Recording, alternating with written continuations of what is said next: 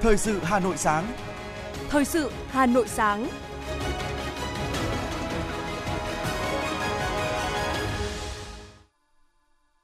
Kính chào quý vị và các bạn. Tuấn Anh và Ngọc Bách xin được đồng hành cùng quý vị trong 30 phút của chương trình Thời sự sáng hôm nay, thứ Bảy ngày 24 tháng 9 năm 2022. Chương trình có những nội dung chính sau đây.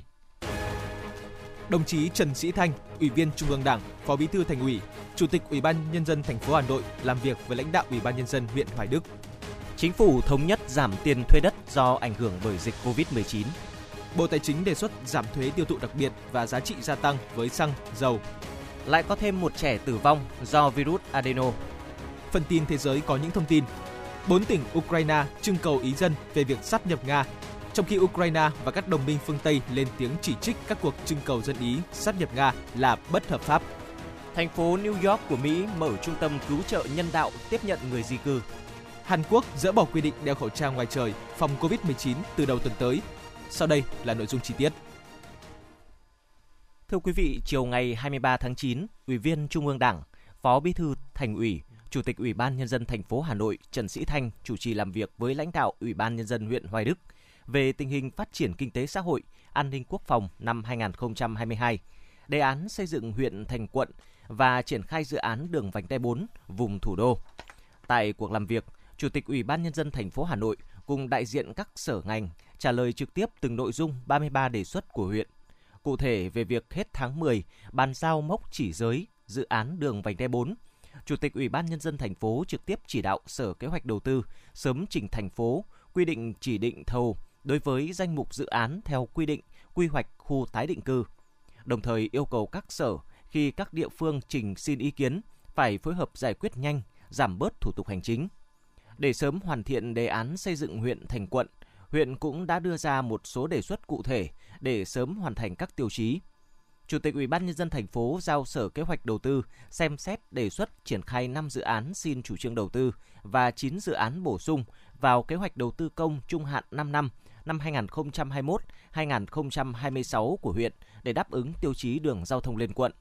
Chủ tịch Ủy ban Nhân dân thành phố yêu cầu các địa phương nói chung cần phải có quy hoạch, lập phương án chủ trương đầu tư dự án cho giai đoạn sau. Về dự án nhà máy xử lý nước thải Vân Canh, huyện đã bàn giao mặt bằng từ năm 2016 nhưng chưa được đầu tư.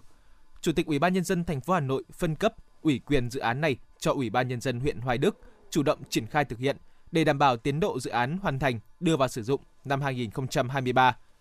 Đối với đề xuất triển khai xây dựng hệ thống thoát nước chung theo quy hoạch trên địa bàn huyện Hoài Đức, nâng cấp trạm bơm Đào Nguyên và trạm bơm Tiêu Yên Thái, Chủ tịch Ủy ban Nhân dân thành phố giao cho huyện phối hợp với các đơn vị chức năng xem xét, nghiên cứu, xây dựng phương án trình thành phố. Để tăng thêm nguồn thu, đảm bảo cân đối, Chủ tịch Ủy ban Nhân dân thành phố đề nghị Ban Thường vụ huyện ủy cần xem xét đẩy nhanh tiến độ đấu giá, chuyển nhượng quyền sử dụng đất, giao chỉ tiêu thu ngân sách cụ thể cho từng địa phương. Ủy ban Nhân dân huyện Hoài Đức đề xuất Sở Nội vụ hướng dẫn huyện xây dựng phương án đơn vị hành chính đối với 12 xã, thị trấn không đạt tiêu chí phường về dân số và diện tích tối thiểu vào năm 2025. Về việc này, Sở Nội vụ đề xuất huyện thành lập tổ công tác với 12 xã không đạt tiêu chí và chủ động xây dựng phương án để phù hợp với các quy định hiện hành cũng như phong tục tập quán, văn hóa địa phương. Chủ tịch Ủy ban Nhân dân thành phố Hà Nội đề nghị huyện Hoài Đức chủ động trong lĩnh vực được phân cấp, tập trung triển khai dự án đường vành đai 4 đảm bảo tiến độ đề ra. Về việc sớm thành lập và giao chủ đầu tư thực hiện cụm công nghiệp Minh Khai và Cát Quế, Chủ tịch Ủy ban Nhân dân thành phố giao Sở Công Thương và Sở Quy hoạch Kiến trúc hướng dẫn huyện triển khai theo đúng quy định của pháp luật.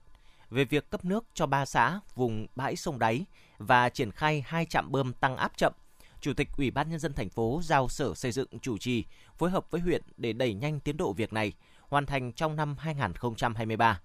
Kết luận tại buổi làm việc, Chủ tịch Ủy ban Nhân dân thành phố Hà Nội Trần Sĩ Thanh nhấn mạnh, huyện Hoài Đức cần tập trung cho các nhiệm vụ để triển khai dự án đường vành đai 4, trong đó là cho công tác giải phóng mặt bằng và tái định cư cho người dân. Theo Chủ tịch Ủy ban Nhân dân thành phố, nếu đảm bảo đúng tiến độ, hệ thống sẽ có sự thay đổi căn bản trong nhận thức, phương thức và tổ chức thực hiện, tạo thành sự mẫu mực để triển khai các dự án lớn khác của thành phố. Đối với những vấn đề để đưa huyện thành quận, Chủ tịch Ủy ban Nhân dân thành phố đề nghị huyện bám sát vào việc phân cấp, chủ trương triển khai các nhiệm vụ, nhất là các trạm bơm. Thành phố sẽ hỗ trợ huyện. Cũng trong chiều ngày 23 tháng 9, các đại biểu Quốc hội thuộc đơn vị bầu cử số 5, Đoàn đại biểu Quốc hội thành phố Hà Nội đã tiếp xúc cử tri tại quận Bắc Từ Liêm trước kỳ họp thứ 4 Quốc hội khóa 15. Sau khi nghe đại biểu Quốc hội thông tin về dự kiến thời gian, nội dung kỳ họp thứ 4 Quốc hội khóa 15, báo cáo kết quả trả lời kiến nghị của cử tri quận Bắc Từ Liêm và thành phố Hà Nội, cử tri quận Bắc Từ Liêm đã bày tỏ nhiều ý kiến, kiến nghị liên quan đến công tác quản lý đất đai, quy hoạch, quản lý nhà chung cư. Tại hội nghị, các đại biểu Quốc hội thuộc đơn vị bầu cử số 5 đã tiếp thu toàn bộ ý kiến, kiến nghị của cử tri tại hội nghị để chuyển tới các cơ quan liên quan giải quyết, trả lời cử tri theo thẩm quyền. Thưa quý vị và các bạn, Sơn Tây, mảnh đất địa linh nhân kiệt, giàu truyền thống cách mạng, ngày nay trong công cuộc đổi mới, Đảng bộ, chính quyền và nhân dân thị xã Sơn Tây đã đồng sức đồng lòng, tập trung xây dựng nơi đây trở thành dấu ấn, niềm tự hào của đất Thăng Long Hà Nội. Là đơn vị đang phát triển ở phía Tây thủ đô, thị xã Sơn Tây luôn xác định nhiệm vụ xây dựng đô thị xanh theo hướng văn minh hiện đại. Để thực hiện, thời gian qua Đảng bộ thị xã Sơn Tây hoàn thiện công tác quy hoạch để thu hút nguồn lực đầu tư xây dựng, phát triển đồng bộ kết cấu hạ tầng kinh tế xã hội, tập trung chuyển dịch cơ cấu kinh tế theo hướng tăng tỷ trọng các ngành dịch vụ, gắn với bảo vệ môi trường, bảo đảm an sinh xã hội, nâng cao đời sống của nhân dân, giữ vững ổn định Sơn Tây, tiếp tục đẩy mạnh phát triển hạ tầng đô thị, xây dựng đô thị văn minh hiện đại. Đặc biệt, bảo tồn phát huy giá trị truyền thống văn hóa Sơn Tây xứ Đoài, xác định tầm nhìn đến năm 2030 là từng bước xây dựng thị xã Sơn Tây trở thành đô thị vệ tinh của thủ đô. Ông Vũ Dư Hùng, trưởng phòng văn hóa thông tin thị xã Sơn Tây cho biết. Từ trong phát triển cho đến nay thì cũng rất là nhiều những thế hệ người Sơn Tây là đã cống hiến cả xương máu của mình trên mỗi một tấc đất, mỗi một dòng sông, mỗi một con đường ở Sơn Tây thì có thể nói là ở chỗ nào cũng có những cái tấm gương hy sinh, tức là thể hiện là con người Sơn Tây đã không tiếc cả xương máu của mình để bảo vệ quê hương, cũng là đóng góp cho cái nền độc lập của cả nước. Đảng bộ thị xã Sơn Tây xác định chỉ tiêu chính giai đoạn 2020-2025 là phấn đấu tốc độ tăng tổng giá trị sản xuất bình quân đạt 9,5 đến 10,5%, thu nhập bình quân đầu người đạt từ 80 triệu đồng trở lên, phấn đấu 100% tỷ lệ hộ dân được sử dụng nước sạch, duy trì 100% xã phường đạt chuẩn quốc gia về y tế, có từ 80% đảng viên hoàn thành tốt nhiệm vụ trở lên, hơn 80% tổ chức cơ sở đảng đạt danh hiệu hoàn thành tốt nhiệm vụ trở lên. Để đạt được mục tiêu này, Đảng bộ, chính quyền và nhân dân Sơn Tây đang không ngừng phấn đấu giành thắng lợi toàn diện trên các lĩnh vực kinh tế xã hội, an ninh quốc phòng. Nổi bật là công tác quy hoạch, phát triển kết cấu hạ tầng đô thị, quản lý trật tự xây dựng, tài nguyên, bảo vệ môi trường của thị xã có nhiều chuyển biến, đã hình thành một số khu nhà ở đô thị mới khang trang, sạch đẹp. Nhiều dự án lớn của thị xã được chỉnh trang đồng bộ, đáp ứng nhu cầu phát triển đô thị văn minh. Ông Nguyễn Viết Đạt, Phó Chủ tịch Ủy ban Nhân dân thị xã Sơn Tây cho biết. Trên cơ sở quy hoạch là một trong năm đô thị vệ tinh Hà Nội thì Sơn Tây cũng đã được quan tâm đầu tư phát triển trên rất là nhiều lĩnh vực, đặc biệt là về phát triển kết cấu hạ tầng giao thông, về kinh tế, về xã hội. Trên cơ sở đó thì chúng tôi cũng đã tiến hành lập cái quy hoạch chung thị xã Sơn Tây gắn với phát triển đô thị vệ tinh Sơn Tây. Và cho đến nay thì tôi cho rằng là đã có những cái chuyển biến rất rõ nét. Công tác xây dựng chỉnh đốn Đảng, củng cố hệ thống chính trị được chú trọng và tăng cường, chất lượng hoạt động ngày càng hiệu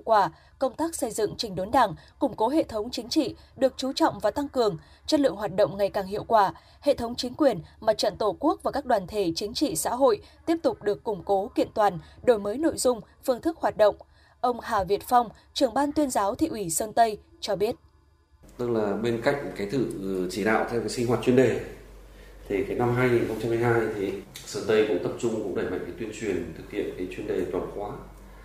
tức là triển khai từ năm 2021 về học tập làm theo tư tưởng đạo đức phong cách Hồ Chí Minh, về ý chí tự lực tự cường, khát vọng phát triển đất nước phồn vinh hạnh phúc, nó gắn với cái thực hiện cái nhiệm vụ chính trị của thị xã hiện nay, trong đó đặc biệt là phát triển kinh tế xã hội.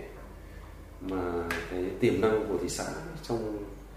đó là phát triển cái tiềm năng về du lịch văn hóa trên địa bàn. Nhận thức tầm quan trọng của việc xây dựng thị xã trở thành thành phố phía Tây thủ đô, trong những năm tới, thị xã Sơn Tây tiếp tục đẩy mạnh phát triển văn hóa xã hội, xây dựng môi trường văn hóa lành mạnh, tiến bộ, từng bước xây dựng nền hành chính dân chủ, chuyên nghiệp, hiện đại, năng động, phục vụ nhân dân, hoạt động có hiệu lực hiệu quả, đồng thời chú trọng triển khai thực hiện tốt, phát triển các ngành kinh tế gắn với du lịch sinh thái, du lịch văn hóa tâm linh, phát huy giá trị các di tích lịch sử, văn hóa trên địa bàn gắn với phát triển du lịch, dịch vụ, xây dựng các tour tuyến điểm du lịch, tăng cường công tác quảng bá du lịch, xây dựng điểm đến đủ tiêu chuẩn văn minh, huy động các nguồn vốn cho đầu tư xây dựng kết cấu hạ tầng đô thị, nhất là hạ tầng giao thông khung, tạo nên những bước chuyển biến, tiến bộ mới, xây dựng thị xã Sơn Tây phát triển toàn diện, mạnh mẽ hơn, xứng đáng là đơn vị anh hùng của thủ đô, ngàn năm văn hiến.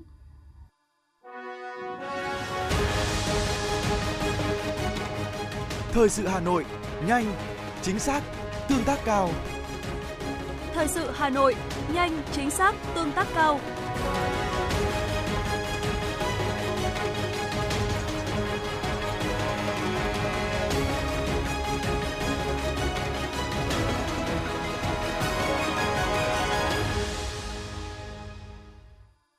Quý thính giả đang nghe chương trình thời sự của Đài Phát thanh Truyền hình Hà Nội đang được phát trực tiếp.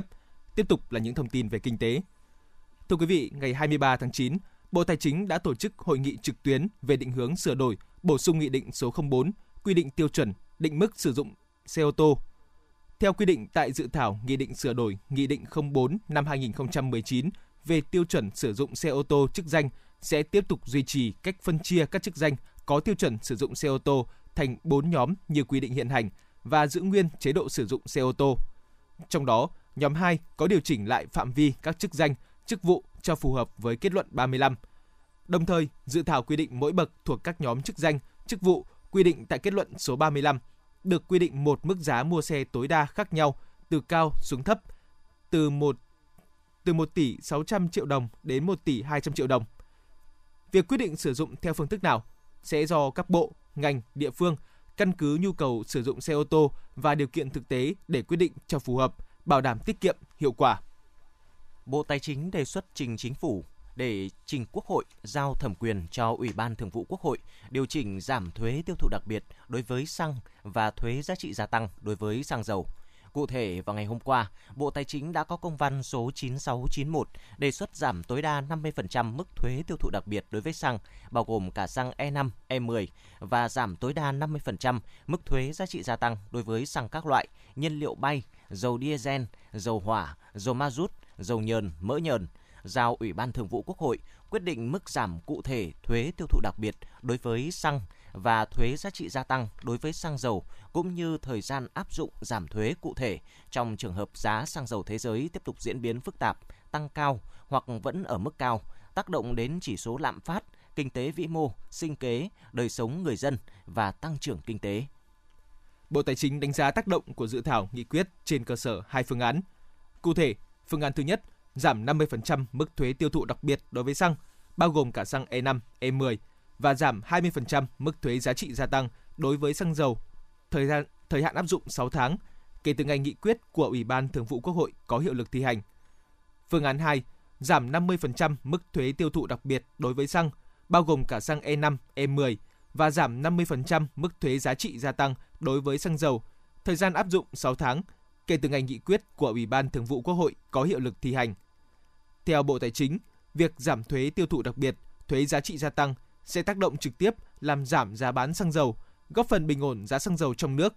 Qua đó, chính sách này sẽ thúc đẩy các hoạt động sản xuất kinh doanh, góp phần ổn định kinh tế vĩ mô và phục hồi kinh tế trong năm 2022 cũng như năm 2023.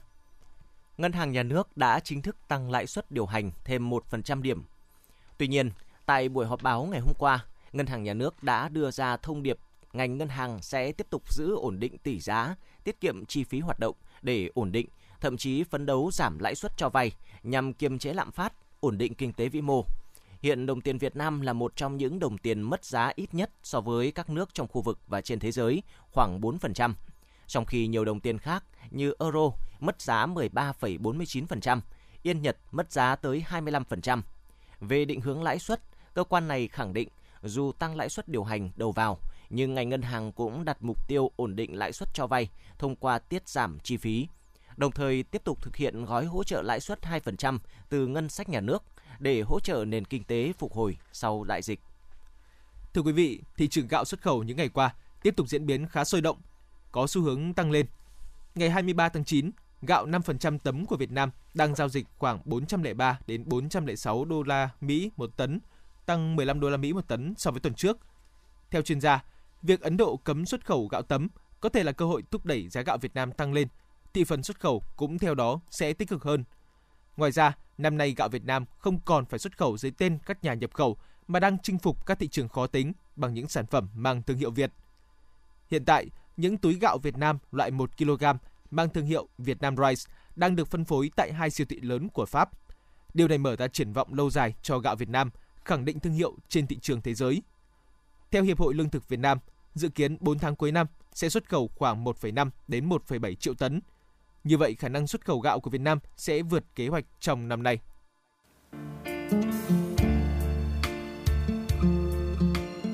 Giải báo chí về phát triển văn hóa và xây dựng người Hà Nội thanh lịch văn minh lần thứ 5 năm 2022 được tuyển chọn và trao cho các tác giả, nhóm tác giả, tác phẩm báo chí xuất sắc viết về phát triển văn hóa, xây dựng người Hà Nội thanh lịch văn minh giai đoạn 2021-2025, tuyên truyền về vị trí, vai trò, tầm quan trọng của văn hóa đối với sự phát triển toàn diện, bền vững của thủ đô, đổi mới công tác lãnh đạo, chỉ đạo, điều hành, đẩy mạnh cải cách hành chính, đề cao vai trò tiên phong, gương mẫu của cán bộ lãnh đạo, nhất là người đứng đầu.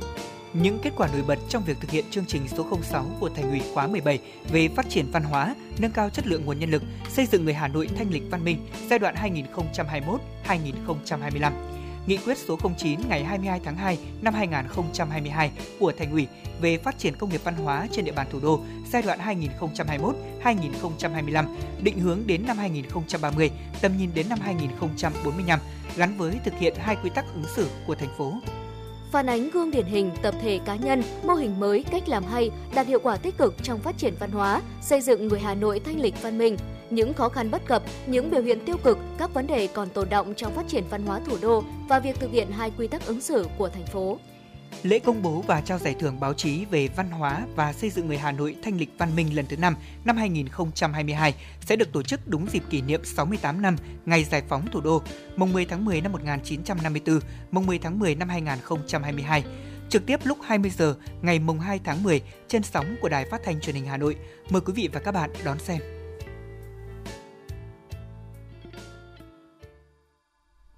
Thưa quý vị và các bạn, Liên hoan sân khấu thủ đô năm 2022 sẽ khai mạc vào tối ngày mai 25 tháng 9 và kết thúc vào ngày 2 tháng 7 tại rạp Đại Nam số 89 phố Huế, Hà Nội. Liên hoan do Hội Nghệ sĩ Sân khấu Việt Nam phối hợp với Sở Văn hóa và Thể thao Hà Nội tổ chức.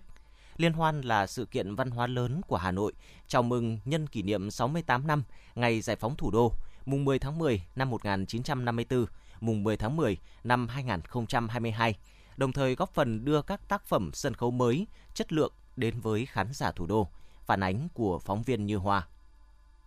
Được tổ chức định kỳ 2 năm một lần, Liên hoan sân khấu thủ đô là sự kiện văn hóa lớn của Hà Nội. Đây là hoạt động nghề nghiệp, là cuộc biểu dương lực lượng của các đơn vị sân khấu nhằm tạo cơ hội giao lưu, học hỏi cho những người làm sân khấu, từ đó nâng cao trình độ chuyên môn, tạo ra những tác phẩm sân khấu đáp ứng được nhu cầu của công chúng hiện đại. Liên hoan sân khấu thủ đô năm nay thu hút sự tham gia của 13 đơn vị nghệ thuật, mỗi đơn vị dự thi một tác phẩm sân khấu. Ngoài các đơn vị đóng trên địa bàn Hà Nội như Nhà hát kịch Hà Nội, Nhà hát chèo Hà Nội, Nhà hát kịch Quân đội, Nhà hát chèo Quân đội, Nhà hát cải lương Việt Nam, Liên hoan còn có sự góp mặt của các đơn vị xã hội hóa như Công ty trách nhiệm hữu hạn tổ chức biểu diễn Song Việt, Sân khấu Sen Việt của Thành phố Hồ Chí Minh và Sân khấu Lệ Ngọc ở Hà Nội.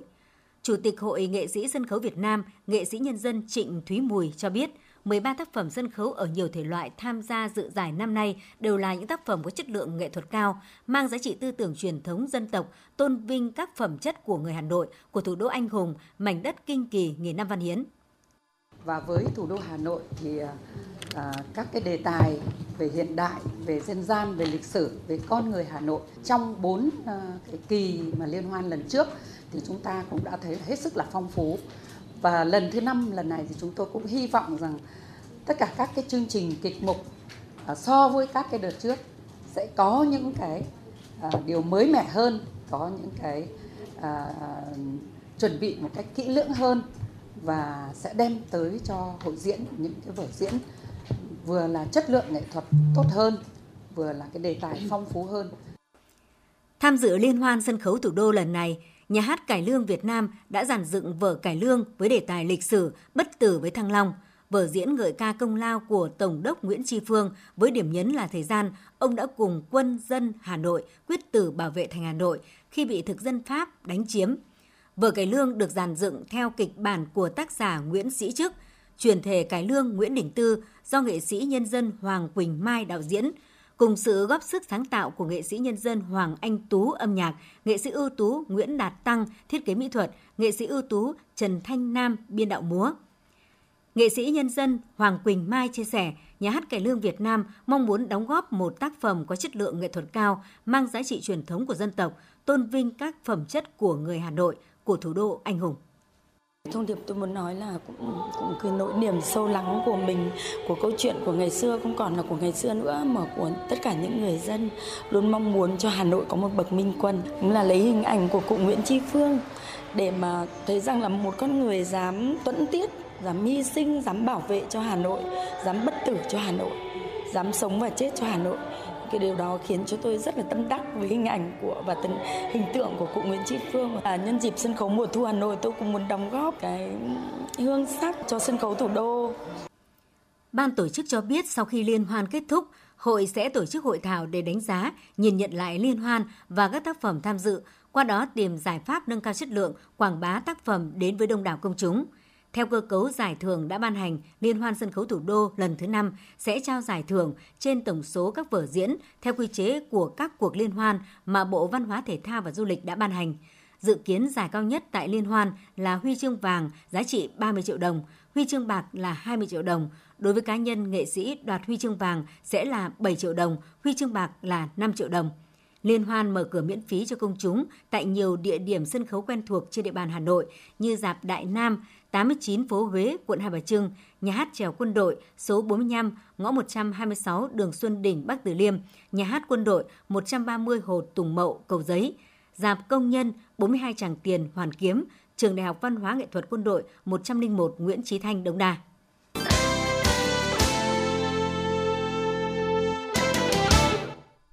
Chuyển sang những thông tin quan trọng khác. Thưa quý vị, Phó Thủ tướng Vũ Đức Đam vừa ký quyết định phê duyệt chủ trương thành lập Trường Đại học Khoa học Sức khỏe là trường đại học thành viên của Đại học Quốc gia Thành phố Hồ Chí Minh.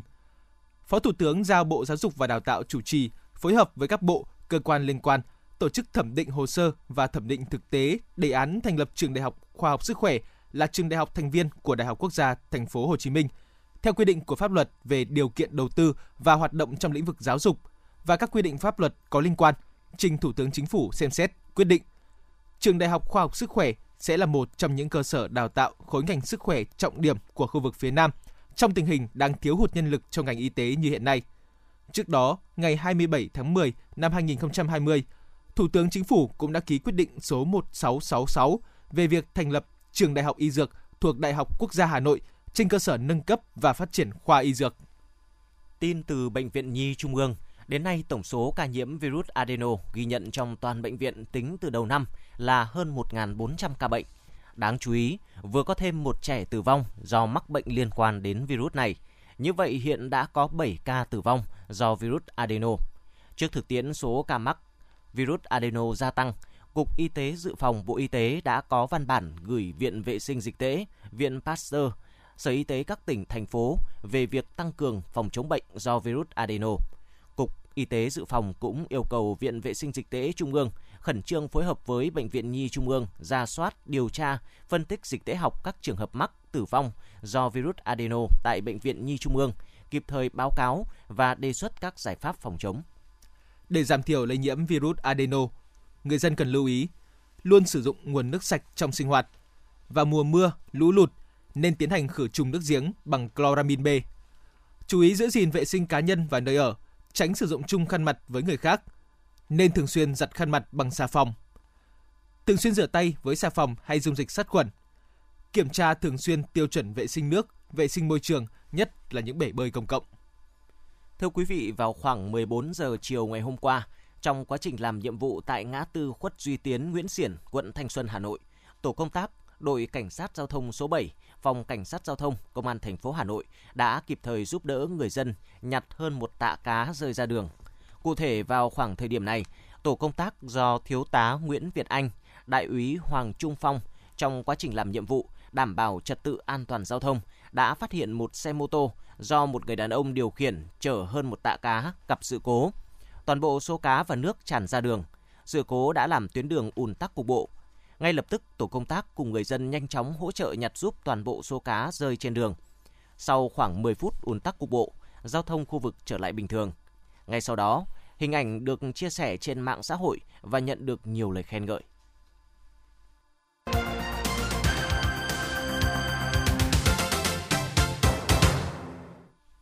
Quý thính giả đang nghe chương trình thời sự của Đài Phát thanh Truyền hình Hà Nội được phát trực tiếp. Xin chuyển sang những thông tin quốc tế. Tàu sân bay Mỹ USS Ronald Reagan và các tàu tháp tùng đã đến một căn cứ hải quân ở Busan, Hàn Quốc. Tàu sân bay chạy bằng năng lượng hạt nhân này sẽ tham gia tập trận chung với Hàn Quốc. Đây sẽ là các cuộc tập trận chung đầu tiên giữa hải quân hai nước trong 5 năm qua tại khu vực gần bán đảo Triều Tiên.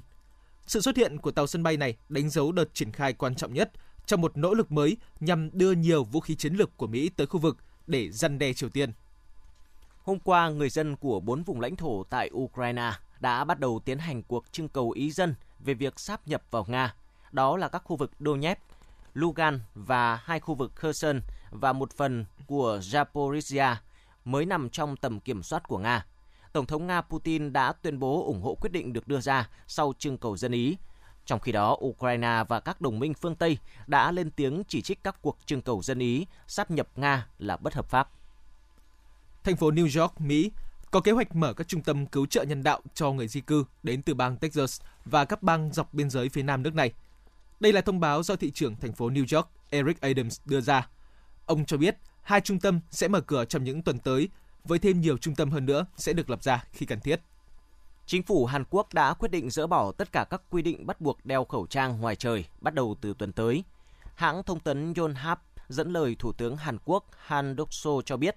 theo quyết định có hiệu lực từ ngày 26 tháng 9, những người tham gia các buổi tụ tập ngoài trời từ 50 người trở lên và các sự kiện thể thao cũng như buổi hòa nhạc sẽ không bắt buộc phải đeo khẩu trang. Theo quy định hiện nay, những người không đeo khẩu trang tại các sự kiện tổ chức ngoài trời lớn như vậy sẽ bị phạt tiền. Gần 10 triệu người có nguy cơ bị đánh cắp thông tin cá nhân sau khi nhà cung cấp dịch vụ viễn thông hàng đầu của Australia là Optus vừa bị tin tặc tấn công. Optus, công ty viễn thông lớn thứ hai của Australia, cho biết sẽ liên hệ với 9,8 triệu khách hàng có thông tin bị đánh cắp trong một trong những vụ tin tặc lớn nhất nước này. Cho đến thời điểm hiện tại, Optus chưa nhận được lời đe dọa tống tiền nào từ phía tin tặc, nhưng chuyên gia cho rằng còn quá sớm để loại trừ bất kỳ khả năng nào. Sự kiện Ngày Không khí sạch tại thủ đô Bogota của Colombia đã vừa diễn ra và đây là lần thứ 22 sự kiện này được tổ chức. Cụ thể, cấm các phương tiện giao thông cá nhân, hạn chế cả các phương tiện công cộng là một vài trong số những hoạt động kỷ niệm tại nước này. Ngày Không khí sạch là sáng kiến do Văn phòng Thị trường thành phố Bogota phát động nhằm nâng cao nhận thức của người dân trong việc bảo vệ môi trường sống và sử dụng những phương tiện xanh.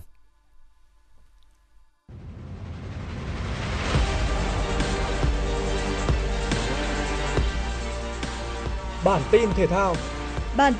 thao.